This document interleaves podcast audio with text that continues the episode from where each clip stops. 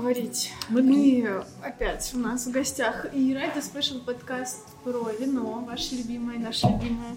Сегодня мы приехали на винодельню, которая называется Оинои. Как? Помнила. Оино... In English is uh, very difficult to call because it's uh, wrong. We say Inyi. Ну, короче, неплохое вино. А ты уже попробовала? Незаметно. Ну, опять легенькое какое-то. Ну, оно легкое, да, такое. А у них, в принципе, до белых что-то ждать сверхъестественного здесь не стоит. Но интересно, интересно тем, что тонкая такая цветочная ароматика с какими-то экзотическими немножко фруктиками и приятная горчинка у него в послевкусии. А так? Да, в принципе, пошел. Да. Но лучше говорить по-русски, чтобы никого не обижать. Uh, interesting wine with interesting delicate aroma. Yeah, balance is very good. Good acidity, good body, delicate smell. Yeah, yeah. Давно хотела поделиться с вами своим секретом. Как же мне удается регулярно ездить на винодельни, организовывать винное казино, дегустировать вино дома за ужином без ущерба для себя. Когда я собираюсь на какое-то такое мероприятие и знаю, что одним бокалом там точно не обойдется, накануне и на утро я выпиваю ростки пшеницы. Они уже прессованные, фасованные, ничего выращивать самим не надо. В итоге на утро я выгляжу хорошо, без отеков, без опухлостей и чувствую себя хорошо. Так что я могу сразу сесть и на следующий день монтировать видео с винодельни. Помимо прочего, приятный бонус – это то, что во время дегустации меня вообще не тянуло на сладкое. Ну и с ЖКТ тоже никаких проблем. Продукт полностью органический, натуральный. В составе только ростки пшеницы и ягоды. У меня малина. На самом деле это очень круто и вообще большая редкость встретить такой натуральный и эффективный продукт. Так что если вы тоже хотите чувствовать себя на утро прекрасно и следите за своим весом, переходите по ссылке в описании видео и пробуйте ростки пшеницы. У ребят сейчас очень классная скидка на озоне. Оставлю вам ссылочку, если вдруг она не сработает, просто вбейте в поиске «Живи двести». А еще ростки можно купить на официальном сайте «Живи двести» и через соцсети «Живи двести» в Телеграме или в Инстаграме. Переходите по ссылке в описании видео, и пусть ваши винные эксперименты станут еще приятнее. Тема нашего сегодняшнего выпуска – это дорогое вино. Почему оно столько стоит? Да. И действительно ли оно вообще должно столько стоить? Во-первых, интересный какое вопрос. Самое дорогое вино ты пила? В рублях? Ну, сто тридцать. Тысяча рублей? Да. Угу. Но это не самое дорогое вино, что мы понимали. Это, ну, это такое, вот если вы коллекционер, это среднячковое вино такое. Богатый человек может просто приехать и позволить себе это вино, и не факт, что должен будет его хранить. Нет, на самом деле это, конечно, дорого. Это, это было бордо. Я его пробовала на дегустации, поэтому я его не сама себе купила, чтобы вы не думали, что я тут какая-то мажорная особа. Ты должна была сказать, я купила его в апотеку, и все нормально. Я продала машину и купила пару бутылочек. Это было самое вкусное вино в твоей жизни? Такой-то будет странный вопрос, я не знаю. Я никогда не могу на него ответить. Вино — это же настроение. Я же, я же хорошо, гедонист. Тебе понравилось? Но оно было хорошее, оно было классное. Не знаю, отдала бы я за него сто тридцать... Нет, конечно, я бы не отдала, я жмот. Но я бы позволила мне его себе подарить. На самом деле, хорошее сбалансированное вино, но я бы за него дала бы меньше денег. Я знаю, как этот процесс устроен, поэт, только поэтому. Как он устроен, расскажу. Ну, возьмем, давайте просто сейчас возьмем Францию, потому давайте что... Давайте дадим ему налить нам еще. Угу. The harvest time is in twenty twenty. Very tasty wine. Yeah, yeah. It seems like Chardonnay. This one is a Chardonnay. Okay, you can see the differences. Ой, мне так нравится его аромат. Кстати, вот Chardonnay у них шикарная. Вот здесь бочка вот эта вот, которая ощущается в этом вине в, в аромате, она здесь только во вкусе. Аромат здесь более свежий, вот эти вот реально бананы. Мне, бананы. Короче, аромат больше в этом нравится, угу. А вкус больше в этом. Да? Мне очень понравилось. Мне все это вино полностью Мне, мне кажется, тут какой-то более легкий, а тут уже более, как, как вы говорите, полнотелый. Mm. Ну, как будто... Это ты, кстати, правильно сказала. Шардоне, но реально более полнотелое. Вот это вино полегче. У Ксенстере прям орешки в послевкусии, арахис. Ну что-то не разочарована в этой виноделе? Не, кстати, прикольно. Even though you can find some fruity aromas. Есть прямо реально какая-то вот, вот мармелад, черри-мармелад. Русский, советский. Не мишки мармеладные, а которые такие прямо, такие еще в обсыпочке. Такие вот они вот брусочки и обсыпанные песком сахарным. Мы в детстве их на развес продавали. Сколько вино хранится в бутылке после того, как ты его открыл? Открыл? Смотря какое, если сладкое, оно может у тебя недельку или, может быть, даже две простоять. Как и портвейн, как... Сладкое. Серьезно? Ну, mm-hmm. сладкое. Десерт. Шерри, либо херес. Это, ну, и портвейн, собственно, это mm-hmm. крепленые вина. Из-за того, что они еще плюс крепленые, они еще дольше. Они супер сладкие, еще и крепленные крепким алкоголем, соответственно. То есть они не выдыхаются? Нет, но они через какое-то время они все равно выдыхаются. Они, но они долго, долго хранятся. Наверное, не крепленные, ну, может быть, недельки полторы. Просто красное сухое вино. Профессионалы говорят, что, ну, максимум сутки. Но по моему личному опыту, в принципе, и два дня может а быть. На третий день он уже начинает окисляться. Все равно его нельзя пить? Нет, его оно... можно пить, но он превращается в уксус. Оно окисляется, становится невкусным. Не да, оно просто невкусное, оно очень резкое становится. Ну, он теряет, ну, оно теряет весь смысл вина, то есть оно теряет, теряет свою ароматику. Вино теряет смысл. Так, ну так же логично. Вся ароматика, угу. все, что было сделано для того, чтобы наслаждаться вином, теряется, окисляется. И превращается в уксус. Но пить можно, от этого ты как бы не отравишься. А если ты закрыл всеми бутылками, бумажками? Это с учетом того, что ты закрыла всеми бутылками и бумажками, как ты говоришь. Не, есть пробка, которая высасывает воздух, но она максимум тебе еще день добавит, но не больше. И то не факт. В зависимости от вина. Сухие вина надо хранить в холодильнике. Короче, пить надо сразу. Да, но...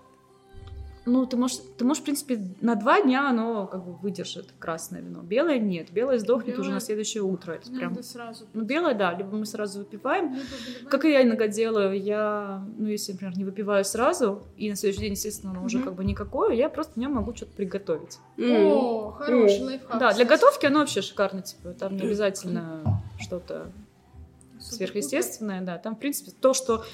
А, нужно для готовки, оно, в принципе, есть и на следующий день. В принципе, с красным тоже так можно делать, например, на третий день. Замариновать какое-нибудь мясо вообще перфект. Я знаю, что люди не убирают в холодильник бутылку. То есть, если видов, не допили... Открыто... Ой, ну это... На следующий день не могут ее выбрасывать. То есть, да, то есть надо обязательно поставить. Я пробовала ставить вино в холодильник с этой э, крышкой, отсасывающей воздух. Оно же никуда не вылезает из этой крышки. Да, к сожалению. Когда я жила у родителей, у них там... Нижняя полочка, она, у них там кусочек так откололся. Mm. Я туда вставляла. Когда я потом, мы съехали и жили отдельно, я просто не до конца закрывала вот этот ящичек для овощей и фруктов. Mm-hmm. Но сейчас у меня этой пробки нет, но я ее обязательно привезу. Меня... Привезу, ну можно купить ее, кстати. Можно да. купить, но, знаешь, когда у тебя в России осталось все, надо хоть даже что-то привезти. Знаешь. Так, дорогое вино. Дорогое вино, почему оно так дорого стоит? Смотри, в основном все дорогие вина, они из Франции. Во-первых, они приняли закон тысяча восемьсот пятьдесят пятого года в Бордо. В общем, он разделил вина на классные и не очень дорогие. И сделал свой такой, ну, топ самых крутых вин. На самом деле, это называется Grand Cru во Франции. В Бургундии потом тоже это все произошло. А, ну, они очень сильно отличаются... даже в своих каких-то понятиях. Ну, то есть это немножко разные вещи, немножко разные крю, даже в шампане тоже. В шампане вообще только как виноград относится к крю, а не само вино. То есть все очень по-разному, поэтому давайте возьмем Бордо, чтобы было проще понять. Есть пятерка знаменитых бордошных вин. То есть тогда, в то время, делали пятерку прям самых клевых. И... Это что за пятерка? И это было только в Медок. В Бордо есть много регионов. Медок, Омедок, там... Одно оба Рионгс. Я не поняла, это просто собрались какие-то дяди и сказали, вот это вино mm-hmm. будет типа да, типа дорого. Эксперты, которые попробовали, говорят, вот это вот классные вина, вот мы их будем типа дорого продавать. Вот эти вина похуже, мы их... В общем, в Бордо есть пять подразновидностей крю. Пять разных крю. Крю — это типа как группировки? А, группировки. На самом деле крю в переводе с французского означает участок. Гранд, ну типа лучший участок. Вообще-то по лучший участок, где выращивается виноград, из которого потом делается вино. То есть гранд крю — это лучший участок для выращивания винограда, ну, соответственно, этого вина впоследствии. Так. То есть в Бордо все сейчас по-прежнему... как и в тысяча восемьсот пятьдесят пятом году. То есть вот эта винодельня клевая, она стоит дорого, мы ее покупаем. В Бургундии все наоборот. Виноградник может принадлежать нескольким винодельням. Это надо записывать. Я вам сейчас... Это декантер называется. Кстати, Бароло и Барбареск. Это, да, это, это, вот, это одни из лучших вин, так скажем, Италии. Не так скажем, а Италии. Делается с винограда Неббиоло. Он там еще много лет выдерживается, ну там примерно пять, ну в зависимости от Бароло это или Барбареска, выдерживается в бочке. И вот после того, как он выдержал столько лет, его разливают по бутылке, если ты прям вот покупаешь его только что роз... после розлива по бутылкам, и будешь его пить без выдержки в дальнейшей в винном шкафу или в погребе, ты не поймешь, что вино и скажешь, что это вообще говно вы мне налили. Можно говорить такие слова? Вот, если вы купите молодое Барбареско или Бароло, вам его налить, вы скажете, что это вообще за гадость такая, мне это неприятно пить, я не буду это пить. И это вообще очень тонинное, очень резкое, очень кислотное, вообще какая-то гадость. Потому что фишка его в чем? Чем ты его раньше купишь, тем дешевле он у тебя, во-первых, обойдется, и ты его сможешь сам додержать, там, не знаю, сколько это еще лет, пять, шесть, семь, в зависимости от, опять же, Бароло или Барбареско. Потом ты его откроешь, и ты офигеешь от того, какое это потрясающе классное вино, насколько оно вкусное. И... Ну, это нужно понимать, именно если ты, если ты сам в этом не шаришь, то приходите в винотеки, где работают шарящие люди, вот они вам обязательно подскажут, какое вино купить на, выдуж... на, на выдержку, да, который, как, какое вино выдерж... Выдерж... выдерживать не нужно, поэтому вот это важный момент, потому что люди, как правило, не знают. То же самое, слушай, они покупают... Подожди, можно вопрос? Да, конечно. Зачем продают такое вино, которое сейчас невозможно пить? Потому что оно дешевле. Но никто ж не знает, вино... что его сейчас невозможно пить. Его продают в основном для людей, кто знает. Для в смысле, я прихожу в магаз и вот вижу вино десять евро, беру его. Это, за десять евро вино можно пить. Бароло и Барбареско стоят дороже. Оно стоит, ну, я не знаю, кстати, сколько евро, но в России оно стоит ну, в районе там, от трёх с половиной до семи-десяти тысяч, десять тысяч. три с половиной, мне кажется, я даже как-то немножко... преуменьшил. Наверное, от пяти до десяти примерно вот такая цена. То в есть, России. Если я вижу Барбареску за десять евро? десять евро? Ты не увидишь Барбареску за десять евро. Нет, мы... Гипотетически. Да. Хорошо, давай тогда, давай за сто. Хранить. Ну, да. В зависимости от того, какой это год. Просто нужно понимать... А как купить нормальное? Сколько... Ну смотри, оно примерно еще там три-четыре-пять лет, в зависимости от Барбароло. Через пять лет, короче. Ну, ну давайте округлим, я, честно, не очень помню, сколько конкретно выдерживают. Но, по-моему, Барбареско четыре, а Бароло пять. А, да, по-моему, так. А, вот, вы, смотрите, сняли урожай, пять лет прошло, если это Бароло, да? И это считается молодым вином, то есть его еще не очень приятно пить. Вот если оно десять лет после сбора урожая, его уже можно покупать. Но это будет очень дорого, это будет, это будет дороже. То есть выгоднее купить только что вышедшее в продажу вино и самому ему, сам, сам, самого его выдержать. Вот для чего продают это вино, собственно, угу. Для людей, кто шарит. Вот, но это с Италии. А с Франции я все хочу закончить свою мысль про Францию. Смотрите, чем а, дороже вино, тем, соответственно... Тем оно лучше? Ну, подожди. Вот Романе-Конти – это самое дорогое вино Бургундии. Виноградники Романе-Конти поделены на... Ну, то есть между двумя, грубо говоря, винодельнями, да? И сам виноградник, он небольшой. Прикол его в том, что, да, действительно, там очень хорошие почвы, очень хорошая экспозиция, и вино там, правда, получается очень долголетним. Смотрите, чем больше вино может прожить, тем оно дороже. Вино может, вот, вино может прожить десять лет, оно стоит двадцать пять евро, да? двадцать семь. Чем больше выдержка, есть некоторые вина, которые могут сто лет выдерживаться. Ну, они не выдерживаются столько, но они могут столько жить. У них такой потенциал жизни. То есть через сто лет ты вино откроешь и офигеешь от того, а что мы... оно еще живое. И что ты тоже жив. Мы, мы не откроем его, в том-то и дело. Мы можем его Нет. купить. А может быть, мы откроем и такие... По... Да! Уже, знаешь, на, на смертном одре. Ваше последнее желание. У меня там венцо припасено. Можно мне его? Объясни мне, от чего зависит, сколько может прожить вино? От почвы. от э, места расположения, грубо говоря, виноградника. Почв от э, экспозиции, от терруара, вот от всего. Но в основном это, конечно, почва играет роль. Ну и, конечно, руки винодела, они тоже важны, но обычно это все же таки поч- по- почвы. То есть уникальность почвы. В принципе, не может быть таких. Ну, да, может быть, и может. Просто мы же не знаем, что тут есть. То, что у них, вот, например, на этой виноделе самое дорогое вино двадцать семь евро. Угу. десять лет это хороший потенциал хранения для вина. Ну, как бы это хорошее вино считается. Но это не сто тридцать тысяч рублей. Да, вот mm-hmm. смотри, цена за вино складывается, да, из того, из э, времени, сколько оно может прожить в бутылке, из-за ограниченности партии. Mm-hmm. Например, вот те же самые Романе-Конти, люди... То есть, ну ты вот не можешь прийти в магазин и купить себе Романе-Конти, потому что на этот э, винтаж уже, уже все выкуплено. Он еще не вышел в продажу, но его уже забронировали коллекционеры и, ну, люди, кто шарит и кто любит, там, mm-hmm. и кто готов отдать там, лям за Романе-Конти, за бутылочку Романе-Конти. Уже все бутылки распроданы до выхода, то есть их так не найти. То есть смотри, ограниченность... Год. Ну, уникальность вкуса, но, честно, вот когда ты пьешь что-то дорогое, вот даже то вино, которое пила там больше сотки, оно стоило, но могу сказать, что, ну, десять тысяч цена максимум. Серьезно, это вот в основном тот факт, что вино ограничено. Их немного, этих бутылок. Каждая бутылка пронумерована, их немного. Дорогое вино – это искусство, это факт. Ты сможешь отличить бутылку за лям от бутылки за столько? По вкусу? По вкусу. Вряд ли. Во-первых, я никогда не пробовала огромное... Я одно вино за столько пробовала, за лям я не пробовала вино. Как я могу? Смотри, прикол слепой дегустации в том, что ты когда-то это пробовал, и ты можешь это...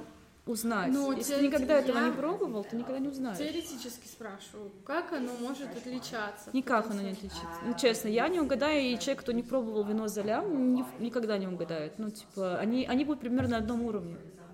То есть по вкусу вино за лям не лучше, условно, за сто, чем за сто тысяч? Чем за сто тысяч. Ну, теоретически, да. Может быть, кто-то со мной согласится, и кто-то будет говорить, что ты, ты просто не шаришь. Да. На, на самом деле, я, ну это, ну, это правда.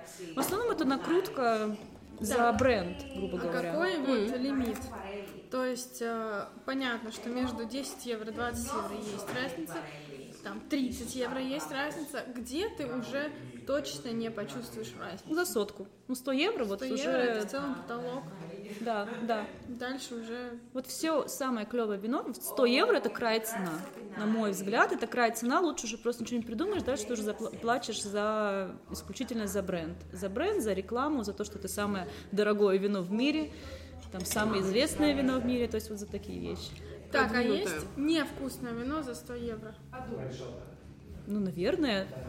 Ну, можно вот я подумаю, как я куплю бутылку за сто евро? Но обычно они, они, ты знаешь, ты, ну, оно в любом случае, ты, смотри, что для каждого человека разное понятие вкусного и невкусного. Ты купишь вино, вот как мы говорили, Бароло, да, которое еще нужно лежать и лежать, скажешь, оно невкусное. Ты купишь вино, у которого пробковая болезнь, скажешь, оно невкусное, потому что у него пробковая болезнь. Что а такое пробковая, пробковая болезнь? Это так... Эм, плюсы, кстати, винтовых пробок. И это абсолютно не... Вот, кстати, нам этот э, мужчина, который проводил экскурсию, рассказывал, что это абсолютно не, не, не говорит о том, что вино плохое или дешевое. Это абсолютный стереотип. Это, наоборот, хорошо, потому что плюсы винтовой пробки в том, что у вина нет пробковой болезни.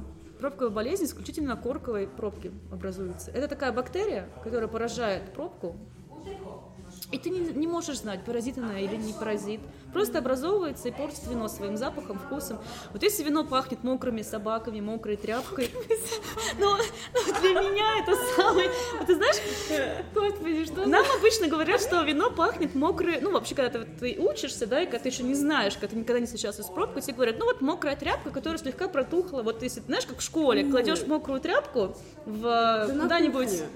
Вот на кухне, да, вот протухает немножечко тряпка, mm-hmm. вот, вот, так, вот так начинает Все пахнуть вино. Но для меня этот запах мокрой собаки, когда первый раз почувствовала пробку, я подумала, мокрая собака так пахнет, не тряпка. Mm-hmm. Ну, то есть, понятное дело, в общем, неприятный запах приобретает вино, и действительно можно попасть на такую вот штуку. Но ты всегда можешь пробку поменять, ну, если у тебя вино реально с пробкой, ты можешь отдать его в винотеку, где ты покупала, приведут экспертизу, выявят, ну, выяснят, скорее всего, что если это пробка, что, они, что это пробка, и тебе вернут за него деньги. Пробка, даже если это супер дорогое вино, его всегда можно вернуть, оплатить я экспертизу за свои деньги, пойму, правда? Что это пробка, моя болезнь. Поймешь. Знаешь, если это легкая пробка, может, ты не поймешь. Но если это прям такая вот у старых вин, она прям развивается, там эта бактерия распространяется на все вино, ты поймешь. Она ты, ты откроешь, и ты... Ты часто на такое натыкалась? Ну, частенько, на самом деле. Это очень распространенная болезнь, да, периодически встречаются и белые, и красные вина с такой емкостью. А между вином за тридцать евро и за сто евро большая разница? Есть. Во-первых, потенциал хранения. Опять же, ты покупаешь вино за сто евро, сразу пить его не стоит. Скорее всего, это вино, которое должно полежать. То есть за сто евро? Да. Да, за сто евро оно... А за сто евро... Как... Оно полежит еще лет двадцать точно. В зависимости, конечно, от вина. Зачем я хочу пить сейчас? Это выгодное вложение. Сейчас это вино стоит сто евро. Через десять-двадцать лет оно будет стоить триста евро. Ты сказала мне, что нет разницы сто и сто плюс покупать вино. Что-то у нас тут не клеится. Подожди, ну имеется в виду... Но оно будет более развитое, но мы же не имеем... Ну, мы просто как бы логично купить вино за сто евро и просто доразвить его. Логично. Пару лет. А чем выпить, если мы... Ну, это, мы, это мы говорим... Хорошо, за сто, вино, за сто евро ты уже купишь вино, которое, скорее всего, уже можно пить. Оно, оно уже... Смотри, ну хорошо, давай так, смотри. Я не знаю, сколько стоит здесь. Я видела, что здесь что-нибудь Дюпак, например, стоит тридцать пять - сорок евро. Молоденький что-нибудь Дюпак. Его тоже, это французское вино, его тоже нельзя пить молодым. То есть его нужно пить там через пять-шесть лет. Вот сейчас, оно стоит, вот сейчас оно стоит сорок евро. Через пять-шесть лет это же вино этого же года будет стоить сто евро. Вот в чем логика. Когда ты покупаешь вино за сто евро, это скорее всего вино уже развитое. Ну, либо это какое-то охреневшее вино. Охреневшее. Охреневшего винодела просто. Пример с триста евро, mm-hmm. это был немножко такой неправильный пример. Вот, до, до ста, вот сто евро, да, это, скорее всего, уже вино, которое можно пить. Вот, mm-hmm. Что-то дешевле, там, за пятьдесят-шестьдесят евро, это, скорее всего, еще такое молоденькое, и ему нужно полежать. Скажи, а если я куплю вино, буду его хранить, но хранить не в погребе? Оно очень медленно будет у тебя развиваться, либо вообще умрет. Смотри, где ты будешь его хранить. Если ты будешь просто в холодильнике хранить, оно будет... Оно вместо двадцати лет будет развиваться сто лет у тебя. Так а где хранить-то? В погребе. А у меня нет погреба. Нету, есть специальный как... холодильник, где ты выстраиваешь правильную температуру а, хранения. Ну хорошо. Если ты будешь хранить в прикомнатной температуре, оно у тебя может э, очень быстро развиться, либо умереть. Не, что если значит, не... Подожди, очень девять... быстро. Ну, например, у тебя уже, у вина да? десять лет потенциала, а при неправильной, более теплой... Ну, э, температуре хранения, оно у тебя за пару лет просто сдохнет. Похолодно. Okay, Mandaria gave you some information downstairs uh, mm-hmm. that makes with the Sandrai grapes and five years aging in old barrels. А сколько стоит холодильник для вина? Ну, слушай, ну по-разному. Можно купить дешевенький, там, я не знаю, за триста. Я смотрю периодически. триста евро? триста, да, примерно, евро стоит самый дешевенький? Да, примерно. Ну, триста евро еще нормально. Ну, как обычный холодильник, в принципе. Я давно не смотрела, сколько стоит холодильники. Я, может быть, тоже, конечно, ошибаюсь. Мне кажется, холодильники на тысячу есть. Ну, для вина... Кстати, не знаю, сколько стоит. Для вина, конечно, тоже есть дорогие. Кстати, реально, я знаю, сколько стоит холодильник для вина, но я не знаю, сколько стоит обычный холодильник. Можете его просить воду подать, пожалуйста?